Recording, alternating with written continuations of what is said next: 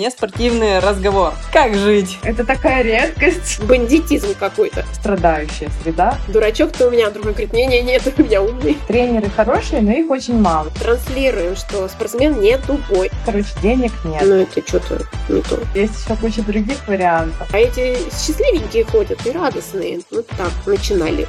Всем привет! Это продолжение первого выпуска подкаста «Неспортивный разговор». Сейчас мы продолжим говорить о том, что же такое двойная карьера и о том, что личность решает все. А еще мы поделимся личным опытом, расскажем про интересные результаты одного исследования и поделимся рекомендациями о том, как сохранять баланс в спорте и жизни. Поделюсь исследованиями, они опубликованы, там можно на e-library найти. То есть у нас, мы проводили такой маленький эксперимент с грибцами, да, ну поскольку я там э, грибцов люблю, сама э, имею прошлое грибное. У меня есть выходы на тренеров, с которыми, ну, можно договориться. У нас есть адекватные тренеры, которые, ну, как бы, может быть, им и не очень хочется, они такие, ну, ладно, да, то есть понимают, что они мне, я им, и у нас такое сотрудничество будет. То есть мы договорились с тренерами, которые на сборы, ну, вот э, взрослые спортсмены, ну, как, ну, такие, там, кандидаты в мастера спорта, это ну, сейчас э, скажу, это, наверное, был, э, ну, где-то первый курс, вот так вот они. То есть э, они на, на сборы приехали, и мы с ними договорились, поскольку большинство из лезгов там товарищей, ну, кто-то и там еще из других вариантов. Было задание, мы честно разделили эту группу на две части, и одной части мы говорили, что так, извините, вы участвуете в эксперименте, у вас вместо зарядки будет учеба. А вторым, значит, говорили, ну, как бы, хотите, учитесь, хотите, не учитесь, ну, как бы, как хотите. Это надо было видеть, да, ну, то есть это же, это я про посыл от тренера, да, то есть чтобы тренер создавал условия для спортсменов, в которых они тренировали эти навыки обучения, потому что тренер важная персона, особенно для детского да, спорта, то есть он авторитет и так далее. И вот это вторая группа, которую разрешили, значит, контрольная, ничего не, не делать или там делать по желанию, честно смеялись и ржали над первой, говорит, ну, типа, зубрилые, посмотрим, как вы будете. И каждый раз это приводило к тому, что они, уходя на зарядку, шутку ржали над теми, кто садился за учебники за стол. Те вот с такой головой, значит, все озадаченные с отвращением к этой деятельности, ну или с напряжением, да, садились что-то там учить. А мы прям вот тренером говорила, я просто не, не была у них на сборе, но мы с тренером были в контакте. Он у каждого попросил программу, какие предметы сейчас, какие требования по каждому предмету, заставил каждого спросить у преподавателя, с чем он должен приехать с выполненными какими заданиями. И прямо у него там был списочек, ну просто группа была небольшая, да, там 6 человек бегало, 6 человек училось. Ну и вот он сидел там, смотрел, так, учитесь, проверял что-то у них, еще что-то. Ну, тренер сначала говорил, нафига мне это все надо, я бы лучше поспал там, ну, спортсмены взрослые сами там уже бегают. Потом он сам втянулся, он говорит, о, что-то вы интересное тут проходите. Так, ну-ка, подожди, подожди, ну-ка расскажи, там что-то сам уже читал и так далее. И потом началась другая история, да, этим уже стало учиться несложно, они уже там вставали и с энтузиазмом это делали. Почему? Потому что у них росла уверенность, чем дальше там сбор шел, что они приедут, и они, ну, как бы не будут там а, порицаемые, обруганные, им не будет стыдно за то, что они ничего не сделали. Они нормально, они разобрались, они мало того, что это задание выполнили, они там еще то, что пропустили до этого, подтянули, да, ну, поинтересовались, что там и так далее. А у второй части команды мы замеряли эмоциональный фон у них у всех, уровень самооценки, ну, субъективные показатели, но все равно. А вторые понимали, что сейчас сбор закончится, они вернутся в действительность учебную, и они приедут ни с чем. А у них еще есть тут на контрасте примеры, а эти счастливенькие ходят и радостные. И что вы думаете? Они там устроили чуть ли не забастовку. Ну, это я уж так э, преувеличиваю, да, то есть они через одного стали говорить, а можно мы тоже посидим, поучимся, да, а можно нам тоже зарядку там перенести на, на вечер, потому что мы там долго с тренером обсуждали, ну, ну смысл? Ну почему нужно обязательно зарядку? Ну почему это нужно сделать перед завтраком? Нельзя ли это куда-нибудь там на полдник отодвинуть и так далее? Ну, тренер, конечно, объяснил, что там смысла нет, но оказалось, что зарядка, во-первых, не критична для подготовки спортсмена, вообще не критична, и она разбрасывалась там по всем остальным тренировкам. Но спортсмены чувствовали себя спокойно, уверенные были. И, понятное дело, они спокойно выполняли свою тренировочную работу. С настроением. Самооценка-то у них повышается. Если могу справиться с этими учебниками, то, господи, с нагрузкой-то тут уже сам Бог велел. Ну, то есть мы получили такие очень позитивные отклики от самих спортсменов. Получили показатели по самочувствию, настроению, состоянию. Сан методику мы брали. И по самооценке хорошие. Ну и, в общем, как-то нам понравилось это исследование. Ну а тренер, честно, внедрил, э, ну, немножко там в другом варианте, он все это потом под себя адаптировал, но он реально стал э, вести диалоги со спортсменами по поводу, что у вас там с обучением. Вы вообще там справляетесь, не справляетесь. Если нужно там в какие-то авральные моменты плюнуть на то, что там он на тренировку задерживается или не приходит, ну как-то поспокойнее все это стало. А спортсмены увидели со стороны тренера включенность и тоже и тренеру хотели показать, что они не только бегать, прыгать умеют, но еще что-то соображают. Это вообще супер классный пример. Да, да, да, нам понравилось. То есть как раз пример того, как тренер может создать такую среду, которой эта реализация учебы возможна. И при этом еще и когда все видят, что там те, кто занимаются, они, значит, счастливенькие ходят, да, у них, потому что напряжение по поводу того, что там что-то у них не сделано, оно снижается, потому что все сделано. Они и тут успели на тренировках, и там успели, и остальные тоже так хотят. И это как раз как бы помогает формировать среду, в которой это возможно. Круто. Да, но самое главное, что это же не обязательно делать за счет зарядки, да, то есть потом спортсмен понимает, что, ну, в принципе, я могу в режиме дня найти там и еще какие-то варианты. Это уж я так, извините, тут э, со своими исследованиями влезаю, но по факту э, мы же изучали факторы успешной реализации двойной карьеры, то есть что способствует. Конечно, вот среда, условия и все остальное способствует, но самый такой критичный фактор, который, почему я этого не делаю, почему не, не, там, двойная карьера у меня не выходит, это как раз установки. Это наши когнитивные установки, потому что нашей голове да, или нашему там, сознанию кажется, что это нереально ну, нереально. Наши любимые когнитивные искажения. Да, да, да, да, когнитивные искажения. Э, вы, ну, то есть мы спрашиваем, а чего ты там э, как бы учишься это плохо? Да, вроде голова светлая там и все остальное. Он говорит, а мне некогда. А мне некогда. Мы говорим, окей, ну-ка, сделайте нам, э, как раз это э, моя магистрантка из Лев это делала, мы с ней вместе выполняли эту работу. Вернее, э, она в основном забегала за этими спортсменами, потому что они сильно сопротивлялись. И она просила их делать мониторинг э, их дня обычного, да. Ну, и сначала они нам говорили, что, ну, вот вы что, не понимаете, да, вот у нас там, я же с утра нужно вот это, потом мне вот это, потом мне туда переехать, потом сюда переехать. Когда? Да, мы говорим, ну, наверное, так и есть. Ну-ка, давай, промониторь свой день. Ну, это вот, представьте, да, там сидеть, мониторить. Но они, когда стали делать мониторинг дня, они нам потом очень долго не хотели отдавать результаты этого мониторинга.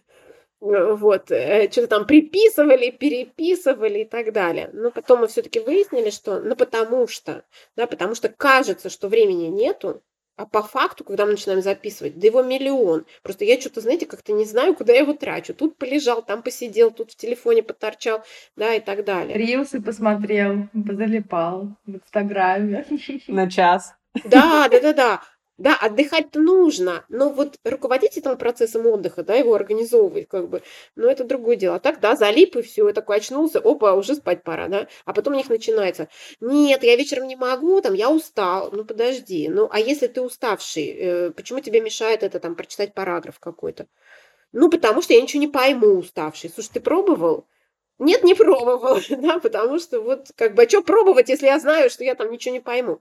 И вот эта вот запутка такая, да, то есть она не дает возможность преодолеть это сопротивление, сделать первые шаги. А так, если тебя усадили, говорят так, учись, все, тут уже отговорок нету. Надо учиться, да, и так потихоньку они втягиваются и понимают, что, ну, слушайте, это вот как бы, мне казалось, что я буду читать этот параграф полтора часа и не смогу спать. Слушайте, а я его прочитал за 20 минут, надо же, о, какой я молодец. И понял, и запомнил. И у них накапливается накапливается такой опыт хороший, они, в принципе... А еще когда в, в компании все это делается, вообще замечательно. Это нет, я немножко так подводя итог. Ну, то есть получается, что помогает этой реализации? Во-первых, это родители, да, если родители, ну, во-первых, спокойные, во-вторых, поддерживающие, да, то это классно помогает спортсменам. Во-вторых, это понимающие учителя, если такие есть, очень классно. Я тоже сама Э, сталкивалась и с, и с понимающими, и с не очень. И эти вот как раз непонимающие действительно очень отбивали вообще всякое желание вот учить именно этот предмет. Да, дальше тренеры, которые могут реально очень классно способствовать созданию этой среды. И последнее — это установки, которые есть у спортсмена, да, то есть это то, как спортсмен сам может влиять, да, не знаю, на себя, поразбираться в себе, да, и посмотреть на то, какие вообще есть установки, действительно ли нет времени, действительно ли там нет сил, или, может быть, все таки есть, и это просто кажется, что это, что я не могу, да. Да, да, спасибо, Инна. Это, ну, в принципе, основные такие моменты, да, которые способствуют успешной реализации себя и в одной, и в другой сфере. А я немного хотела задать вопрос вот э, именно про ваш, Наталья Леонидовна, опыт. Вы уже упомянули, что грибцы вам не чужие люди. А хотелось бы услышать про ваш опыт вашей спортивной карьеры и как вы, например, пришли вообще в целом такой путь к спортивной психологии. То есть и, например, на вашем спортивном пути были ли попытки или даже ну, реализация двойной карьеры непосредственно? То есть как это было у вас? Вы думаете, это будет интересно? Конечно. Мне кажется, все очень банально. ну ладно, расскажу. Ну, в общем, я занималась греблей академической. Я была поначалу вообще не перспективный спортсмен, потому что у нас были ростово-весовые показатели, нужно было быть высокого роста и там с хорошей мышечной массой. Ну вот, у меня рост 160 от природы. ну, в общем, никак. Меня все прочили в рулевые, но я была такая, не, не, я грести хочу, пожалуйста, значит, меня пустите. Вот. И я неплохо гребла, ну, то есть э, по тому возрасту, ну, как бы на уровне города, вот так вот скажем, да, то есть у нас неплохо получалось, у меня была чудесная напарница, мы до сих пор с ней дружим. Поскольку у нее подходили ростовесовые показатели под то, что нужно, ее, в общем, в училище Олимпийского резерва хотели, значит, э, перевести, вот, а она проявила, значит, характер и сказала, я не пойду без своей напарницы. Ну, в общем, мы с ней в обычной школе остались, и это тоже сыграло, ну, свою роль, мне кажется, ну, вот, потому что, ну, приходилось справляться, потому что были и, и сборы тренировочные, и на соревнования мы уезжали, и так далее. И вот здесь вот я хочу сказать, что, ну, родители как-то не сильно там включались в мое обучение, маме там э, не до этого было, а вот с учителями очень повезло. Uh, у меня были учителя, у которых ну, какое-то сложилось почему-то приятное впечатление о спортсменах. Я не знаю. Да, и вот они все время говорили, о! Повезло, повезло. Это такая редкость. Да, и мне говорили, спортсменка! А, у меня еще такая история была, что, ну, поскольку там рост невысокий, да, и у меня еще такая, ну, вот, ну, кожные проявления, я такая была с небольшими синяками под глазами, которые у меня периодически сейчас тоже выступают. Чуть не доспал, сразу синяки под глазами. И бледность у меня такая была, да. А, вот. И все думали, что я болезненная девочка. И когда я пропускаю школу, ну, то есть меня нет в школе, это я болею. Ну, то есть никто, как бы, классный руководитель только знал, что человек вообще на сборах, там, спортом занимается. Вот, и я когда приходила, мне нужно было сдавать эти долги, меня спрашивали, ну, как бы, выздоровела? Я говорю, что? Они говорят, ты же болела чем-то? Я говорю, нет, не болела. А где? Они говорят, а где ты была? Я говорю, на сборах. На каких сборах? Я говорю, ну я спортом занимаюсь. У всех был шок, конечно. Все такие, ну, многие учителя удивлялись. Спортом? Мне один раз там маме сказали, я что-то в школе задержалась, она пришла за мной, в школу, и ей говорят, а мама такая прибежала в спортивном костюме, у меня мама, значит, спортсменка, она такая прибегает, и такая говорит, вот, что тебе сложно было, сотовых телефонов не было, там, предупредить, бабушка там уже не в себе, тра-та-та, э, вот. А ей говорит, о, Наташа, у тебя такая спортивная мама, а ты такая болезненная девочка, у меня мама такая, кто болезненная девочка? Ну, в общем, как-то меня сопровождала все время вот эта история, что я какая-то, ну, в общем, болезненная, там, хиленькая и еще что-то. И учителя, когда узнавали, что это не болезнь, а спорт, они как-то вообще очень воодушевлялись и говорили, о, спортсменка, да. У них, наоборот, была такая тема, что для спортсменки очень даже неплохо. Молодец, как бы, что-то делает, старается и так далее. И как-то они так внушили мне доверие, что я могу учиться, вообще как бы справляться, даже если там много пропущено. Потом мне повезло, и у нас в спорте ввели такую категорию, как легковесы.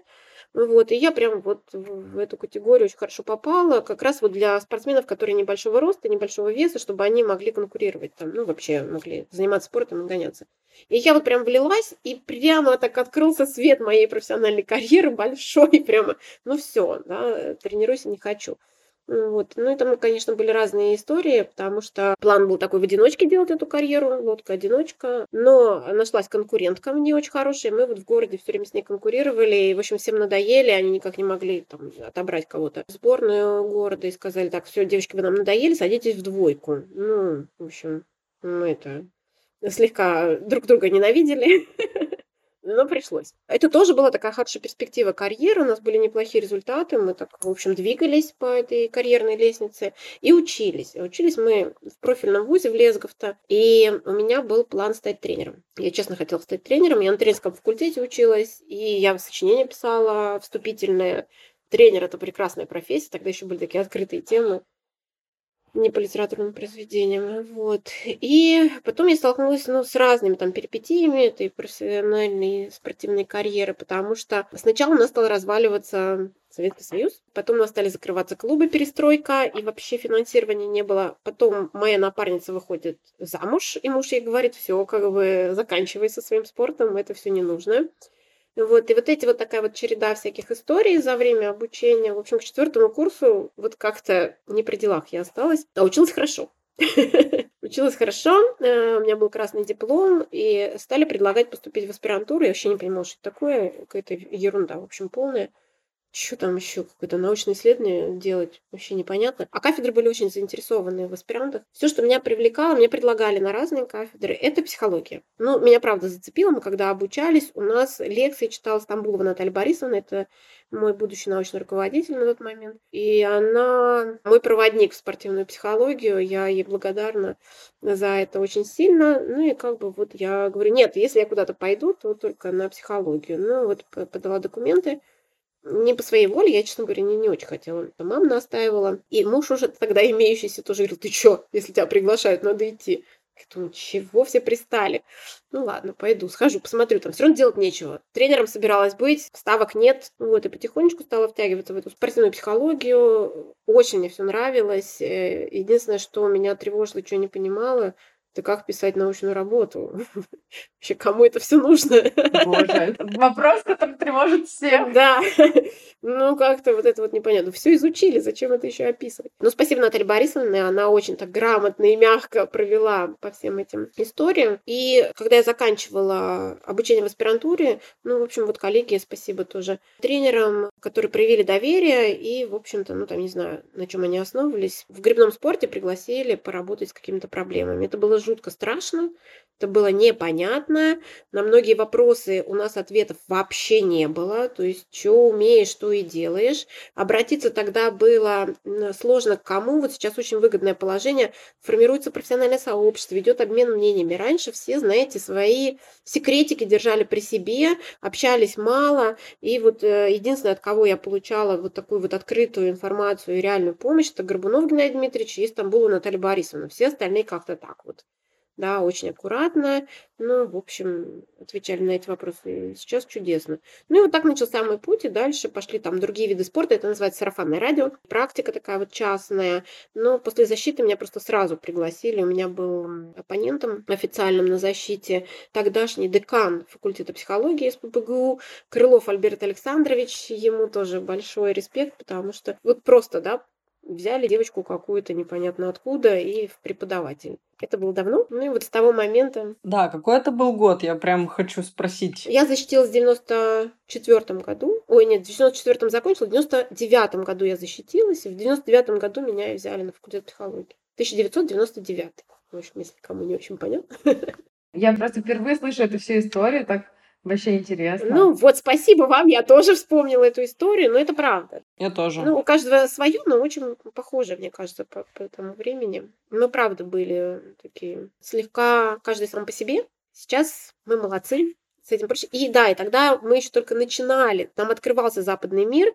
Вот я в 99-м году, э, Наталья Борисовна, в 98-м защитила свою докторскую диссертацию. Мы вот э, с Еленой Евгеньевной Хватской были ее аспирантками, и наши кандидатские, это часть как бы там ее докторской, ну то есть Свете э, данные она наша брала для того, чтобы свою монографию написать, вот психология спортивной карьеры, тогда даже это понятие спортивная карьера вообще ну никак не приживалось потому что еще такой след был от советского периода. Карьера? Подождите. Мы тут, вы что, карьеру делаете? Там, это с карьеризмом, с каким-то, ну, с таким, с негативом было связано. У нас есть занятия спортом, да, у нас есть там спортивное движение, спортивная деятельность. Вообще у нас есть спорт. Какая такая карьера? Вы за родину. Вот так начинали.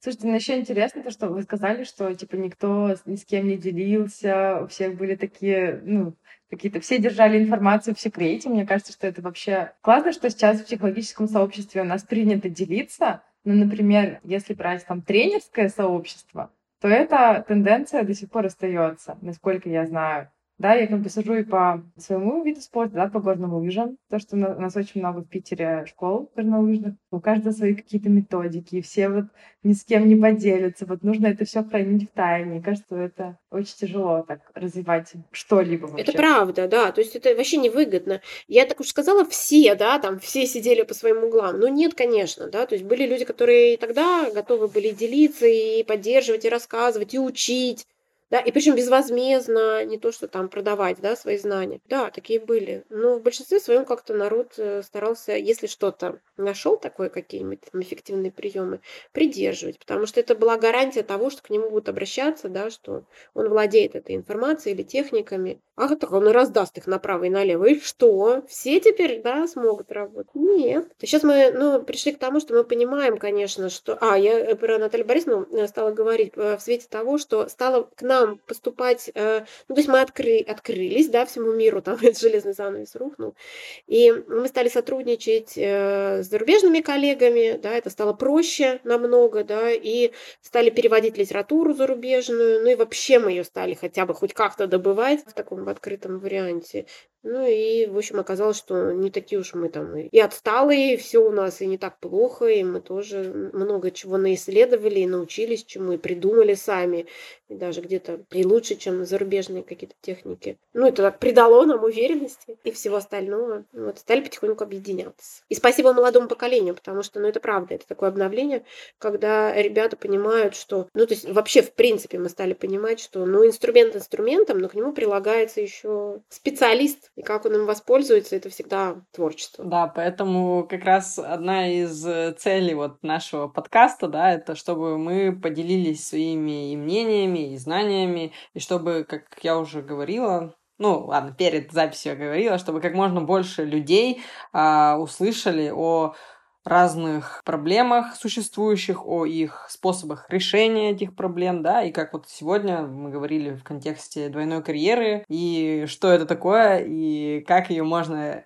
реализовать, и что поможет, кто поможет ее реализовать. То есть это такое очень важная тема, задача. Извини, я тебя перебила. Я думаю, что очень классно еще как раз делиться историями того, как э, это можно реализовывать, да, и вообще очень классно, что вы сейчас рассказали свою историю. Это прям, не знаю, у меня прям какие-то теплые чувства это вызвало. Вы с таким позитивом про это рассказывали, с юмором, да, даже про все перипетии. И очень интересно про то, что вас мотивировало. Но это уже как бы про другую какую-то, наверное, из другой оперы, но вот вот этот вот момент меня очень заинтересовал, да, когда там все были высокие, большие, а вы были маленькая и не подходили по всем параметрам. Вот это очень интересно, мне кажется. Ну, я, я прекрасно помню, что меня тогда мотивировало, да, то есть меня мотивировало э, люди, да, с которыми мы работали. Это же компания была, у нас там куча девчонок, такая веселуха вообще, да, мы что там все вместе делаем. В общем, у нас это тоже нужно отдать должное нашему тренеру, потому что она, правда, очень много времени уделяла, чтобы у нас был коллектив. Мы сидим все в разных командах, да, но вместе мы тренируемся, мы вместе коллектив, у нас были общие собрания,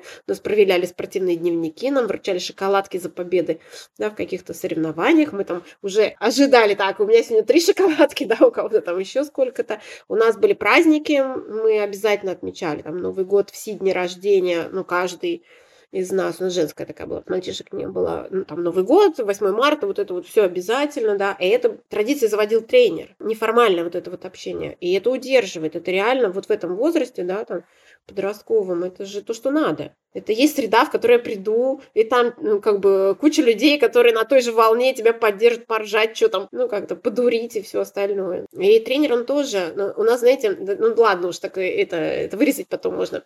У нас э, тренер, ее обзывали, ну то есть не обзывали, а мы просто слышали с девчонками, был тренерский совет, и они там обсуждали как раз там форму кому выдавать, кого на сборы вести, не вести. И у нас была такая э, мужская команда нашего возраста, они даже чуть поменьше, помладше были. Слушайте, вот их там, не знаю, сколько брали, мы говорили, штампованные они. Вот они все одного роста приблизительно, ну, такие здоровые мужики, то есть они все одного роста, такие вот плечистые, такие прям вот один к одному, вот просто такая гвардия, такие красавцы. И вот этот вот тренер там, ну, он славился тем, что на, там, на крепкое словцо, и он такой, э, обсуждают, кому какие деньги там распределить, кого повести, кого не повести. И он, значит, нашему тренеру орет да на твоих смотреть позорно, у тебя сплошные нестандарты, ты кого набрала?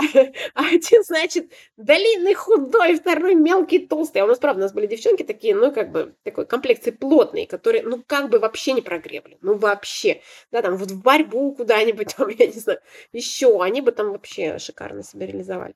Вот. И вот мы, он это орет, и на весь коридор там слышно, мы стоим такие, о, мы не стандарты, зато у него там стандарты. И она каждому давала шанс, то есть она, у нее не было такого, что кто-то не способный, а понятно, значит, этот уже, господи, чего там, да, то есть у каждого была своя задача, каждому давали шанс. И если вдруг у кого-то возникали сомнения, сможет она или не сможет, мы всегда знали, что каждый из нас сможет сделать все возможное, на что она способна, потому что у нас один за всех и все за одного. Она умрет в этой да, лодке, но догребет там до конца и выдаст все, что только может. И это заслуга тренера. Это я к тому, что личность в любой профессии, да, в любой деятельности.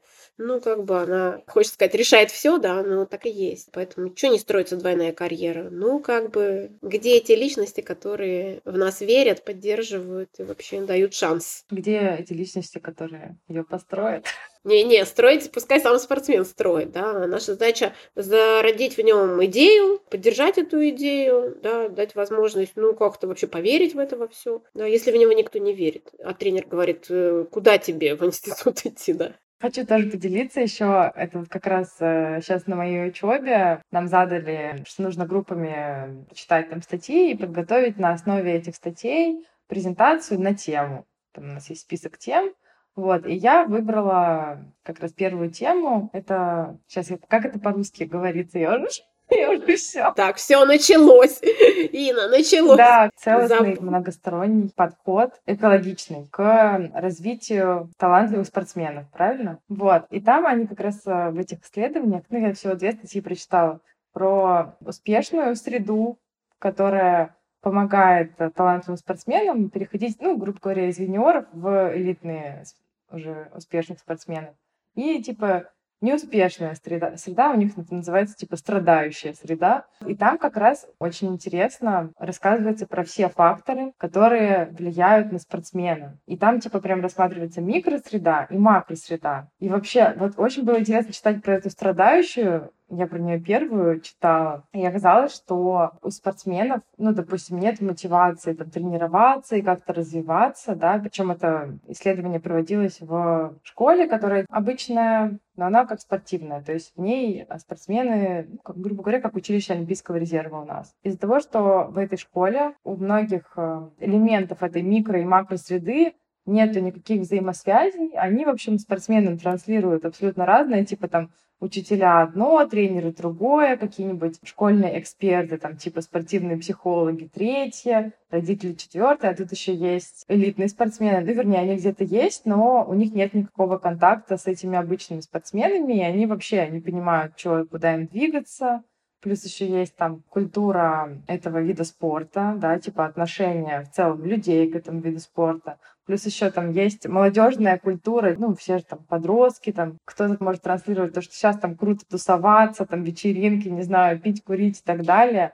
А ты как бы вроде как спортсмен, но и хочется быть частью общества. И, в общем, вот эти вот спортсмены, они оказались вообще каком-то, ну, типа, опять же, зажаты между всех этих э, факторов и не понимают, что им делать. А вот в успешной среде там как раз а, кстати, интересно, что в той успешной среде у них были проблемы с финансированием и очень ограниченные ресурсы тренеров. Тренеры хорошие, но их очень мало, их на всех не хватает. Там, э, это было про яхтенную, кстати, команду, и лодок там тоже особо не хватает, короче, денег нет.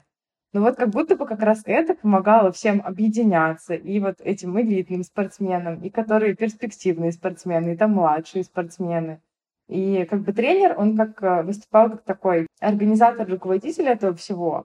Но вот именно атмосфера и культура, которая в этой среде создана, она помогала этим спортсменам типа концентрироваться и на спорте, и уделять время учебе, чтобы там потом находить деньги на все свои соревнования. В общем, очень интересно. Но это просто к тому, насколько вообще много факторов может влиять на спортсмена и как это все сложно. Ну, интересно. Да, да, это правда. Это правда. Да, ну потому что всегда ну, нужно смотреть на систему. Ну, как бы Мы же Да. не сами по себе выключены из этого всего. Есть система.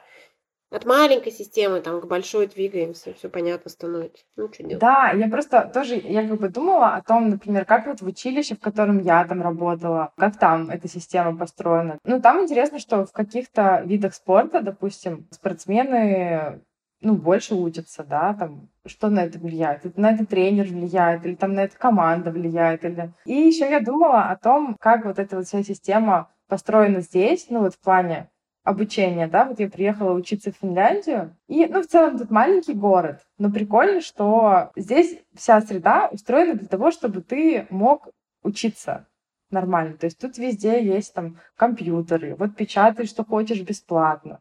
Зал там бесплатный, не знаю, обеды очень дешевые, доступ вообще ко всему есть. В такой среде реально хочется учиться. Ну, типа, даже если там особо не хочешь, ну, как бы все вокруг учатся, и сложно куда-то отвертеться, да. Ну, это же такой вот эффект, это правда. Но вот вы вспомните свою группу, да, у вас, вы какие-то пришли все мотивированные, я не знаю, кто там заводил у вас был, но э, вот эта вот критическая масса людей, которые пришли учиться и за знаниями, она создала эту среду, и у вас, ну, вообще шикарная была компания.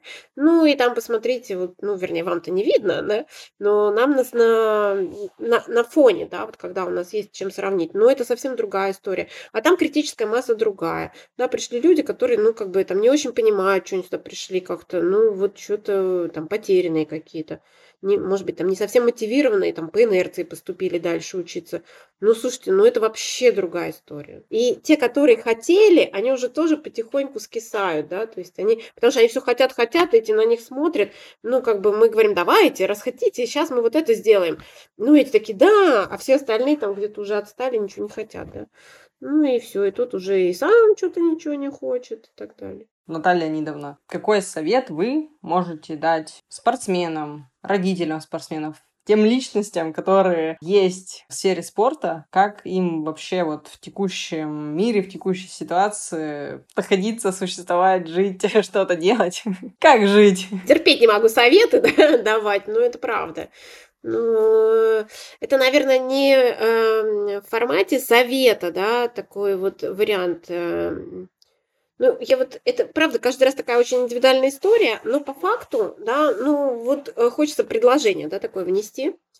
Потому что мы-то психологи знаем, да, и тренируем этот навык. Но вот чтобы такая вот у людей больше было понимание того, что они очень часто руководствуются стереотипами какими-то, которые не подвергают сомнению вообще. Ну, то есть есть ситуация, и у них все, да, пошла вот такая привычная реакция и отношения, где-то они это черпанули, или там слышат в СМИ, паника началась, все, у нас не пускают на Олимпиаду, да наши несчастные спортсмены, и они такие, точно, мы несчастные спортсмены, да, это тупик, они же слышат все эти слова, да, и как-то, ну, и, и не подвергают это критике.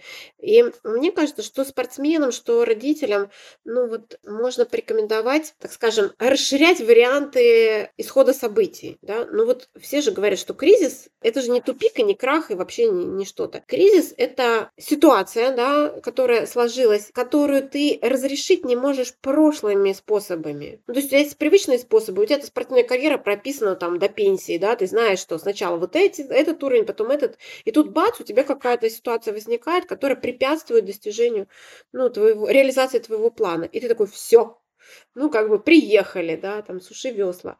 А на самом деле хочется предложить рассмотреть эту ситуацию, ну, прям с лупой в деталях, то есть расширить способ своего мышления, да, то есть посмотреть, ну, да, вот это вот такая ситуация. Я могу смотреть на это как на катастрофу полную, мою личную, там, карьерную, еще какую-то.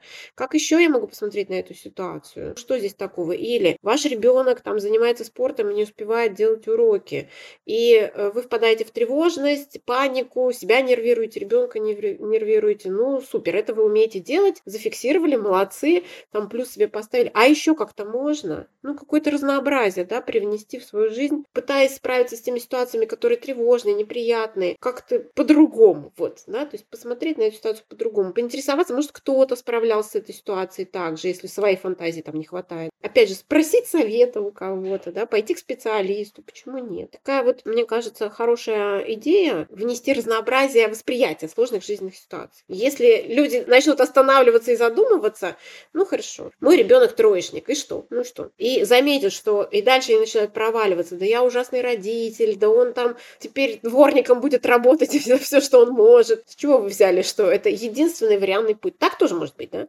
Ну а еще какие-то варианты есть. И тогда начнет формироваться план и стратегия ну, в каких-то других направлениях. То есть, может быть, и, и по-другому. Тогда начнут возникать идеи, так, подождите, а что бы мне сделать, чтобы он не стал дворником? Ну, как бы я на него ору, сам расстраиваюсь, что-то, знаете, не работает. Что еще? Немножко сумбурно, но вот э, у меня идея такая, чтобы люди как-то вот, знаете, интересовались. У меня как раз ассоциация появилась, что не останавливаться в каком-то сложном периоде, да, не подвергаться этой стагнации, а вот именно поискать, а куда я могу направиться хотя бы медленно, но тем не менее, как я могу оттуда выползти, так скажем, хотя бы не резко стартануть, а хотя бы потихонечку, да, и с собой еще взять и ребенка, и там тренера, может быть. Ну, то есть, ну, лучше, чтобы это, конечно, не было путаницы ролей, но, тем не менее, не стоять. Да, мне кажется, что вообще это на самом деле очень классно. Ну, совет без совета, скажем так, да, для не то, ну, вообще не только для спортсменов, а вообще для всех людей, да, для тех, кто куда-то упирается, и какие-то тупики, я имею в виду, да, и, ну, у нас часто Сейчас мои любимые сверхобобщения, но мы часто в жизни смотрим на все очень узко и не видим, что есть еще куча других вариантов. Это правда. Сейчас вообще стали вот очень сильно популяризировать вот этот когнитивно-поведенческий подход, да, ну, то есть вообще все вот эти вот э, техники методики из КПТ а, про осознанность, да, про то, что э, нашим состоянием и принятием решения рулит наша мыслительная сфера, а наша мыслительная сфера настолько ленивая, обленилась, она живет в стереотипах и там давно наработанных решениях, да, и так далее. Она вообще ничего критики не подвергает вообще действуем, не работает механизм, а мы все равно, да, его там внедряем. И поэтому вот это вот сейчас вообще модно, это можно сказать, э, то есть кто-то падок, кому-то вот модные штучки всякие нравятся, вот прямо можно удариться в эту моду, анализировать, как же я себя загоняю в какую-то там катастрофу или тупик, когда мне кажется, выхода нет, это нереально, это невозможно, все пропало. Просто поинтересоваться, почитать, попробовать на себе. Прикольно. Сейчас приложений, кстати, очень много появилось по э, ведению дневников всяких различных, по осознанности, по анализу эмоциональных своих состояний и так далее. Ну вот просто практикуйте, и будет вам счастье. Круто. Мы закинем под э, этот выпуск ссылочки на всякие такие приложения. Есть очень классное такое, называется Квалия. Это от нашей ассоциации. Там очень прикольно можно записывать эмоции, свои мысли. Там прямо куча этих эмоций, выбирай сколько хочешь вообще. Хоть там 10 за раз. И когнитивные искажения. В общем, прикольно очень. Это правда, это такой путь, ну вот, э, мало того, что это психологическое просвещение, так это еще такой хороший инструмент работающий. Такой получился у нас э, первый выпуск, в котором мы хотели сказать нашим слушателям, что моменты, когда вам хочется остановиться и лечь и лежать, Конечно, здорово немножко полежать, но для вашего развития будет очень здорово все-таки продолжать двигаться. И точно так же это можно делать и в спорте, и в двойной карьере. И вы можете искать там поддержку среди ваших и родителей, и друзей, и тренеров, то есть находить ее в самых, возможно, даже неожиданных местах. Да, я просто, э, можно добавлю на это, мне кажется, что, что еще очень важно понимать спортсмену, что спасение утопающего – дело рук самого утопающего, и поэтому ждать, что тренер, там, родители, еще кто-то помогут, ну, это хорошо, конечно, но, по сути, ну, хорошо бы брать все в свои руки. И здесь нужно очень хорошо помнить спортсменам, что вот все годы занятия спортом, они вот однозначно не прошли даром. Ребята, у вас вообще колоссальный потенциал. Просто вы его пока видите, например, в спорте, или наоборот, с, там, ваша спортивная карьера, может, складывалась не так удачно, как вам хотелось, вам кажется, ну, как бы нет у меня никакого потенциала, я неудачник, и что там, браться за что-то еще, там такая же история будет. Нет, нет, ваша задача перетряхнуть весь арсенал того, что вы наработали в спорте. Ну, это правда, это показывают исследования. Ну, спортсмены, ну, обладают колоссальными ресурсами, ну, колоссальными. И если вы их опознаете в себе, вы этим можете хорошо воспользоваться. Как в спортивной деятельности, так и в любой другой. Поэтому не забывайте, что вы уникальный. Спорт все-таки вам много чего привил, развил и дал в награду. Ну, серьезно. Это правда. Круто. Мне кажется, что вообще здорово мы поболтали. Спасибо большое, Наталья Леонидовна, Надя. Мы так, мы так долго не могли собраться. Мы наконец-то собрались. Я супер рада. Очень классно. Спасибо, Наталья Леонидовна. Пожалуйста. Вы молодцы, девчонки. Молодцы. У меня прям даже появились какие-то эти, ну, мыслительный процесс сейчас пошел. После всего, что мы сейчас с вами пообсуждали, вы так классные примеры всякие приводили. Я уже там все думаю, запущено. Хорошо.